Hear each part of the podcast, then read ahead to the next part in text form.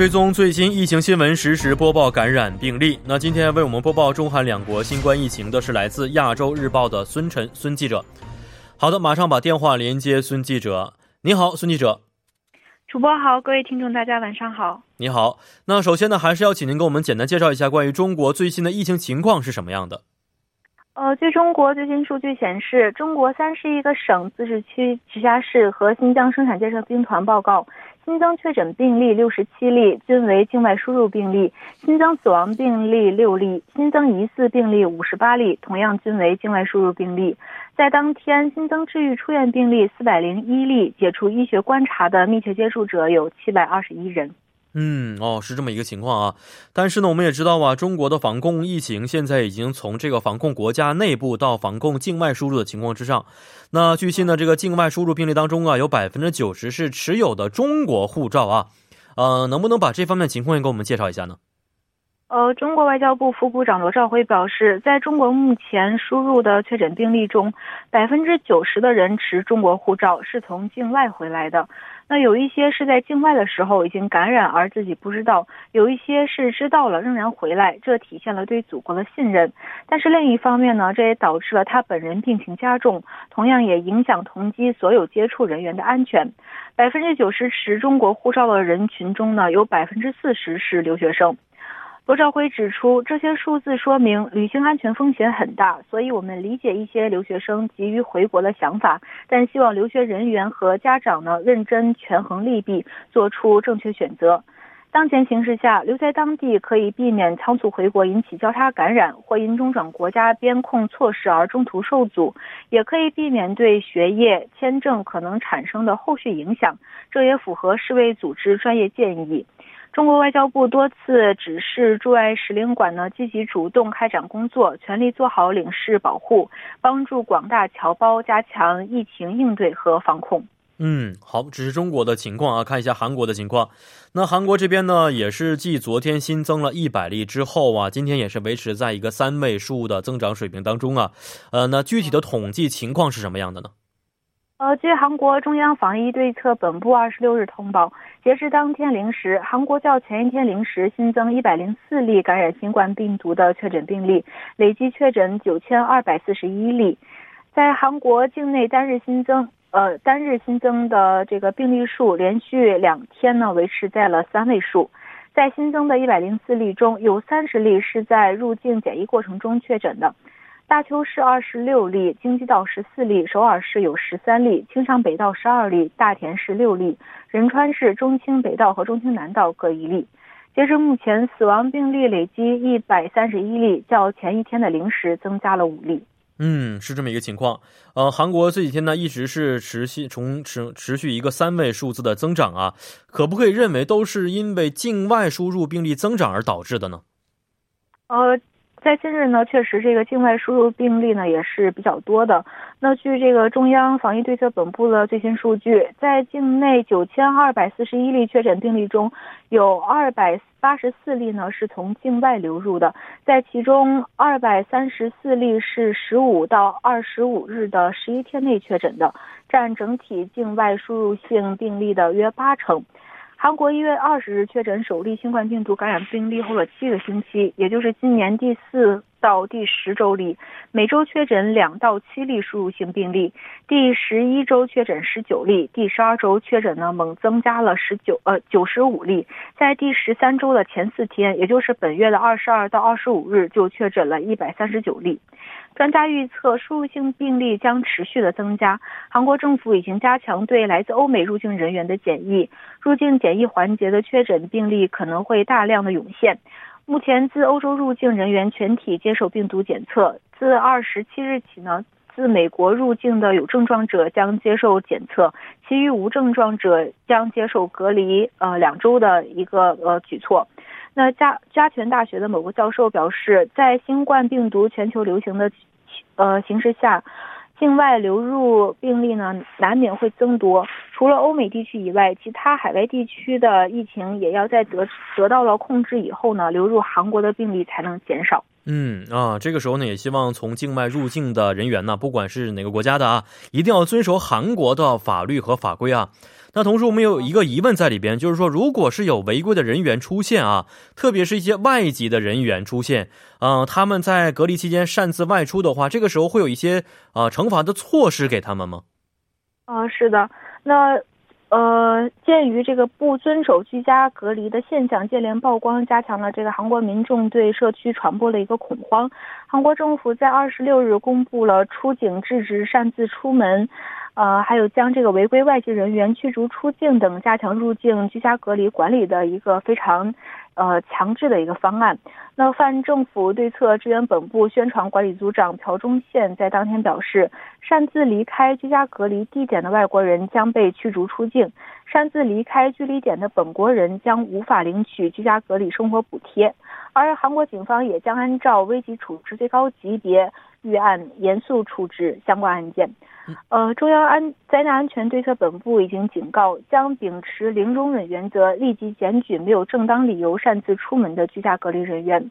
中央灾难安全对策本部防疫总扩组组长尹泰浩表示，在地方政府呃公务员致电确认是否在家时说谎等行为呢，会按照传染病呃预防法预防法问责。由于手机上安装居家隔离程序需经本人同意，部分意见曾对隔离对象下载该程序的时效性提出了质疑。因此呢，韩国政府也是决定不允许拒绝安呃这个不允许拒绝安装程序者入境。那截至了二十五日下午六点，距离呃这个居家隔离人员安装程序的比例有百分之六十点九。十三到二十四日通过程序发现，其中的十一人次曾擅自离开隔离点。嗯啊，通过这样的方式啊，了解到了很多人呢，并没有完全的遵守啊隔离的相关的法律法规啊，希望这样的情况呢不要再出现。嗯，那虽然现在呢韩国的境外输入性病例呈呈现一个增加趋势啊，但是韩国整体呀啊疫情也是慢慢趋缓了，因此呢很多国家听说呃希望有计划的恢复对韩国的航班，这方面消息是什么样的呢？啊，是的，现在有几个国家呢，也是慢慢的恢复了这个往返韩国的航班。韩国驻老挝大使馆方面称呢，韩国至老挝航线最快将于下月下月一日呢重启。韩国大使馆方面表示，经双方协定，老挝航空决定从四月起每周运营一班往返于仁川和金边的客机，若上座率过低，将改为每两周呢运营一班。呃，航班最快会在一月呃四月一日直飞。另外，东欧国家捷克已经在二十四日起解禁了赴韩直飞的这个服务。呃，捷克在前一天还将韩国移出了新冠病情高危国家名单，这主要是得益于韩国使馆坚持不懈地向捷克方面说明了韩国透明的防疫措施以及好转的防疫形势。嗯啊，看来还是有一些好消息存在的啊。好，今天也是非常的感谢我们的孙晨孙记者，咱们下一期节目再见。再见。嗯，再见。那看一下中国国内情况啊，中国呢是从本月二十五号零时起呢，湖北境内是除了武汉外铁路客运逐步的恢复了啊，湖北的襄阳机场、恩施机场、神农架机场当天也是正式复航。经过两个多月的封闭呢，湖北是逐步的解封了啊，这也是中国抗击这场公共卫生危机两个月以来的一个重要的里程碑啊。所以现在我们就将电话连接到湖北襄阳的当地市民魏楚元的电话，了解一下当地的情况到底是什么样的。你好，你好，大家晚上好。你好，魏先生啊，呃，这段期间呢，其实我们也留意到了，中国湖北武汉市呢是偶有个位数的一些新增的本土病例出现啊。那其他市区呢已经是将近一个月没有一个新增了，已经是清零了。那因此湖北也是逐渐开始慢慢的解封的一个状态。所以您现在所在地的最新情况，能不能给我们简单的介绍一下呢？啊，好的。最近呢，湖北还有全国的整个的疫情情况呢，都是在持续的好转。那根据今天的大数据的情况来看，湖北省全省的这个新冠肺炎新增的病例数字呢是零。那全省新增出院的这个人数呢是达到了三百九十一例。那当中武汉市是三百八十二例，孝感市三例，鄂州市和随州市是各两例，黄石还有潜江呢是各一例。那除了武汉之外，湖北省其他的地区风险程度已经是降为了低风险。